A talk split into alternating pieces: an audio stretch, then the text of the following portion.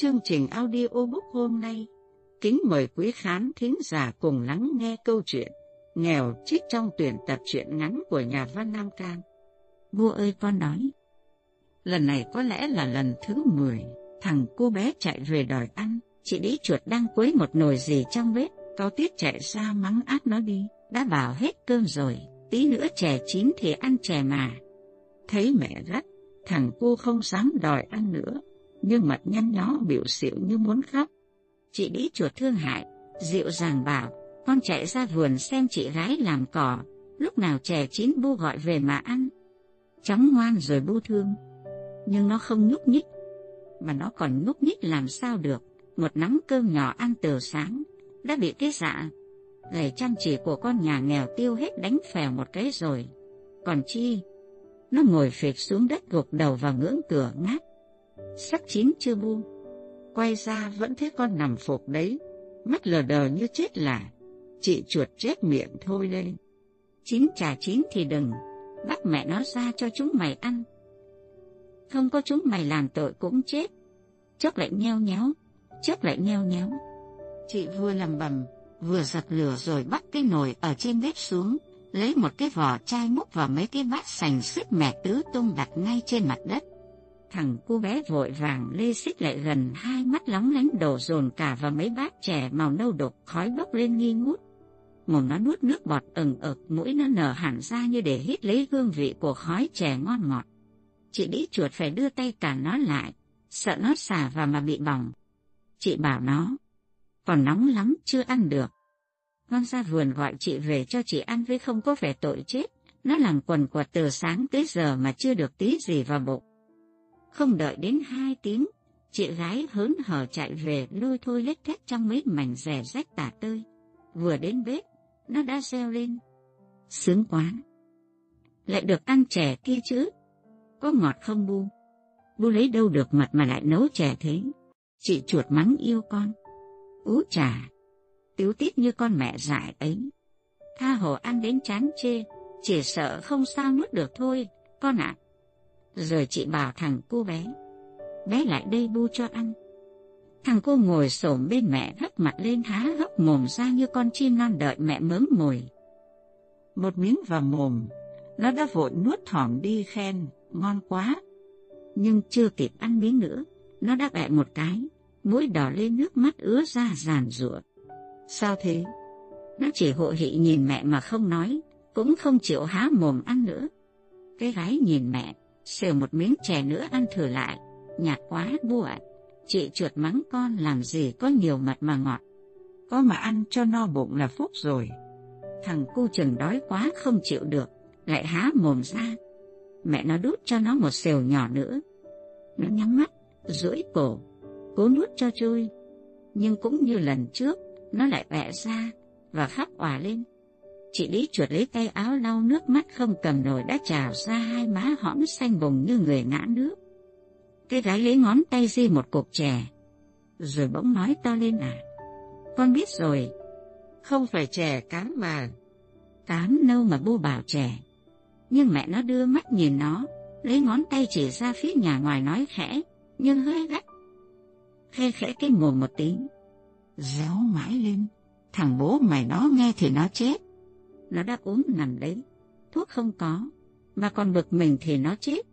Rồi hai mẹ con lẳng lặng ăn, cố nuốt những bát cám đặc khè cho đỡ đói.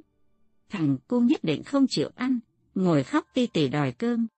Chị đĩ chuột đành dỗ nó. Thôi nín ngay, bu ăn xong bu xin thầy cho một miếng mà ăn. Chị bế con rón rén bước vào chỗ chõng nằm. Thằng bé vẫn sụt sịt. Anh đĩ chuột giở mình, hơi nghiêng mặt quay ra. Một làn ánh sáng mờ lướt qua làm cho cái mặt hớp hác và màu da đã xanh lại càng xanh thêm. Mái tóc dài quá xòa xuống tai và cổ, hai con mắt ngơ ngác và lờ đờ, những chiếc răng dài và thưa ở cái mồm hé ra để cho dễ thở khiến anh có cái vẻ dễ sợ của con ma đói. Thấy vợ con, anh cố gượng nhếch miệng, cố gượng một cái cười méo sạch và vừa thở phều phào vừa hỏi bằng một thứ tiếng yếu ớt như từ thế giới bên kia đưa lại. Nó làm sao thế? Chị đĩ chuột sốc con lên một cái. Nó vòi đấy chứ có làm sao. Cơm gạo đỏ không chịu ăn, đòi ăn cơm trắng của thầy cơ, thì lấy cho nó ăn. Tôi ăn làm sao hết, chỉ ý chuột lấy liễn cơm chợt moi cho con một ít. Nhưng anh bảo, mang cả ra cho nó ăn, tôi không ăn nữa đâu. Còn bao nhiêu vét cho cái gái với bu em ăn hết đi, để nó thiêu ra đấy. Chị đĩ chuột cười bảo chồng, thằng, cô nó dở người, chứ mẹ con tôi ăn cơm đỏ đã no rồi, ăn vào đâu được nữa. Anh biết vợ nói dối, chợt nói nhưng lại thôi, buồn rầu buông một tiếng thở dài. Vợ lo ngại hỏi, bây giờ người thế nào, để tôi kể với ông thầy lang lấy thuốc. Tiền đâu mà thuốc thang mãi. Tôi vừa bán con chó mực với hai buồng chuối non được bốn hào. Chồng nhìn vợ, ngẫm nghĩ một chút rồi bảo, đừng lấy thuốc nữa, tôi sắp khỏe rồi, chỉ ăn cho nó khỏe lên chắc bệnh phải hết. Bu em đong cho tôi cả bốn hào gạo đỏ, đừng đong gạo trắng ăn nhạt lắm. Vợ gật đầu, cũng được nhưng đã thật khỏi chưa? Tôi trông thầy em còn mệt lắm, ốm luôn sáu tháng trời làm mà không mệt sao được. Đi đi, đi ngay giờ, ừ đi xuống nhà bà phó cậu ấy xa một tí nhưng được rẻ. Vợ gật đầu bảo thằng cu, con ngồi đây với thầy cho bu đi đong gạo nhé. Nó không chịu, sợ sệt nhìn cha. Chị mắng, con nhà vô phúc lại sợ bố. Khốn nạn, tại đi về không có tiền mua bánh cho nó nên nó giận đấy mà, phải tội chết, con ạ. Nhưng anh đĩ chuột bảo, cho cả nó đi, kẻo nó khóc. Bảo cái gái về tôi bảo, người cha khốn nạn nhìn đứa con chồng chọc thở dài. Một giọt lệ từ từ lăn xuống chiếu. Thầy bảo gì con ạ? Lúc nãy mẹ con mày ăn cám phải không? Gái gượng cười cãi, ăn chè đấy chứ. Bố nó chép miệng. Khốn nạn, chè đâu mà ăn, cơm còn không có nữa là chè. Rõ mày khổ từ trong bụng mẹ. Cái gái cúi đầu xuống không nói.